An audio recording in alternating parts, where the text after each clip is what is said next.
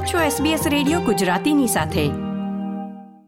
નમસ્કાર. તમે સાંભળી રહ્યા છો તારીખ સત્તર જાન્યુઆરી અને મંગળવારના સમાચાર SBS ગુજરાતી પર સુષેણ દેસાઈ પાસેથી. આજના મુખ્ય સમાચાર.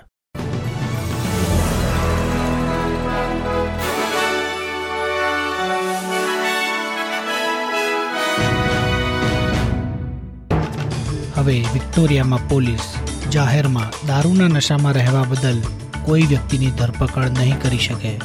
વેતનમાં વધારો થતો રહેશે એવી ફેડરલ ટ્રેઝરર જિમ ચાલ્મર્સને આશા અને પૂરગ્રસ્ત વેસ્ટર્ન ઓસ્ટ્રેલિયામાં અધિકારીઓએ કરી રહેવાસીઓને ઓનલાઈન ઠગાઈ અંગે સજાગ રહેવાની અપીલ.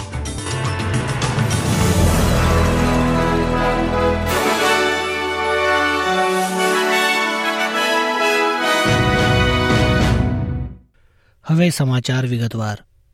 વિક્ટોરિયાની રાજ્ય સરકારે આ વર્ષે નવેમ્બરમાં જાહેરમાં દારૂની અસર હેઠળ હોવાને બિન અપરાધીકૃત ઠરાવ્યા બાદ પોલીસને આવા વ્યક્તિઓની અટકાયતની સત્તા ન આપવાનો ઔપચારિક નિર્ણય લીધો છે. તેનો અસરકારક અર્થ એ છે કે પોલીસ પાસે હવે કોઈ વ્યક્તિ જાહેરમાં નશામાં હોય તો તેને અટકાયતમાં લેવાની સત્તા રહેશે નહીં. કેટલાક રાજ્યોએ આ ગુનાને બિન અપરાધીકૃત જાહેર કર્યા બાદ પણ આમ કરવાનું અમલમાં રાખ્યું છે. વિક્ટોરિયન એબોરિજિનલ લીગલ સર્વિસે આ પગલાંને બિરદાવ્યું છે અને કહ્યું છે કે દર મહિને ચાલીસ જેટલા ઇન્ડિજિનિયસ લોકોને જાહેરમાં દારૂ પીવાના કાયદા હેઠળ જેલમાં બંધ કરવામાં આવે છે અને કેટલાક કસ્ટડીમાં મૃત્યુ પણ પામે છે. પરંતુ પોલીસ એસોસિએશને આ નિર્ણયને બેદરકારીપૂર્ણ અને અવિચારી ગણાવ્યો છે. તેઓની દલીલ છે કે આ પ્રમાણે અધિકારીઓ ઘણા સંજોગોમાં સામાન્યજનને સુરક્ષા આપવા માટે અસમર્થ થઈ જશે. ટ્રેઝરર જીમ ચાર્મસ કહે છે કે તેમને આશા છે કે વ્યાજ દરમાં વધારો અર્થતંત્રને ધીમું પાડી રહ્યો છે ત્યારે પણ વેતન મજબૂતાઈથી વધતું રહેશે. એક દાયકા કરતાં વધુ સમયમાં પે પેકેટ્સમાં સૌથી ઝડપી દરે વધારો થઈ રહ્યો છે. કારણ કે મજબૂત શ્રમ બજારે વેતન પર સતત દબાણ બનાવી રાખ્યું છે. ફેર વર્ક કમિશનના ન્યૂનતમ વેતનમાં વધારાના નિર્ણયને લીધે ગયા વર્ષે નીચા વેતનમાં વધારો થયો હતો, જેને લીધે ચાર લાખ ઓસ્ટ્રેલિયનને અઠવાડિયામાં વધારાના ચાલીસ ડોલર મળી રહ્યા છે. પરંતુ આસમાની ફુગાવો, જેમાં ભાડાના ભાવમાં વધારો થવાનો સમાવેશ પણ થાય છે, તેઓ આ લાભને સતત ઘટાડી રહ્યા છે. ટ્રેઝરર જીમ ચાર્મસ કહે છે કે તેઓ આ પરિસ્થિતિને સમજે છે, જેમાં ઘણા ઓસ્ટ્રેલિયન સપડાયેલા છે. ઓસ્ટ્રેલિયન કોમ્પિટિશન એન્ડ કન્ઝ્યુમર કમિશને પુષ્ટિ કરી છે કે ગેસ સપ્લાય ઉદ્યોગમાં હાલની ગતિવિધિ પર તે નજર રાખી રહ્યું છે. હાલમાં ગેસ રિટેલરોએ જણાવ્યું કે તેઓ અલ્બનીઝી સરકારે લાગુ કરેલી ભાવમર્યાદાઓને પગલે ગ્રાહકો સાથે નવા કરારો કરવા માટે અસમર્થ થયા છે. પુરવઠાની અછત સાથે સંઘર્ષ કરી રહેલા રિટેલર કહે છે કે તેઓએ નવા ઔદ્યોગિક અને વેપારી ગ્રાહકોને સ્વીકારવાનું બંધ કરી દીધું છે.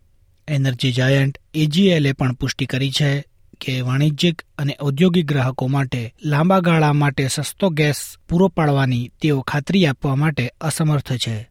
કંપનીઓએ આમ કરવા માટે ઉત્પાદકો પાસેથી પુરવઠો મેળવવાની કિંમતને કારણ તરીકે દર્શાવી છે.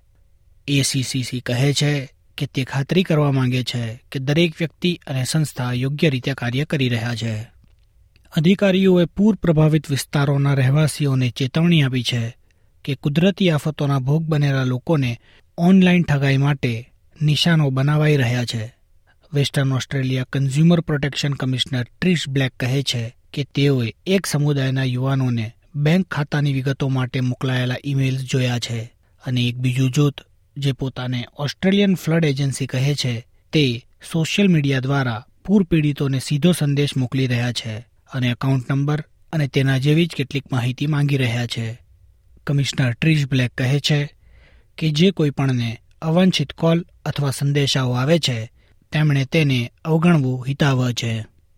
મેલબર્નના પશ્ચિમમાં મેરીબિરનોંગ નદીના પૂરના ત્રણ મહિના બાદ રહેવાસીઓને તે ગાળામાં શું ખોટું થયું તેના પર પોતાનો અભિપ્રાય આપવાની તક મળી રહી છે.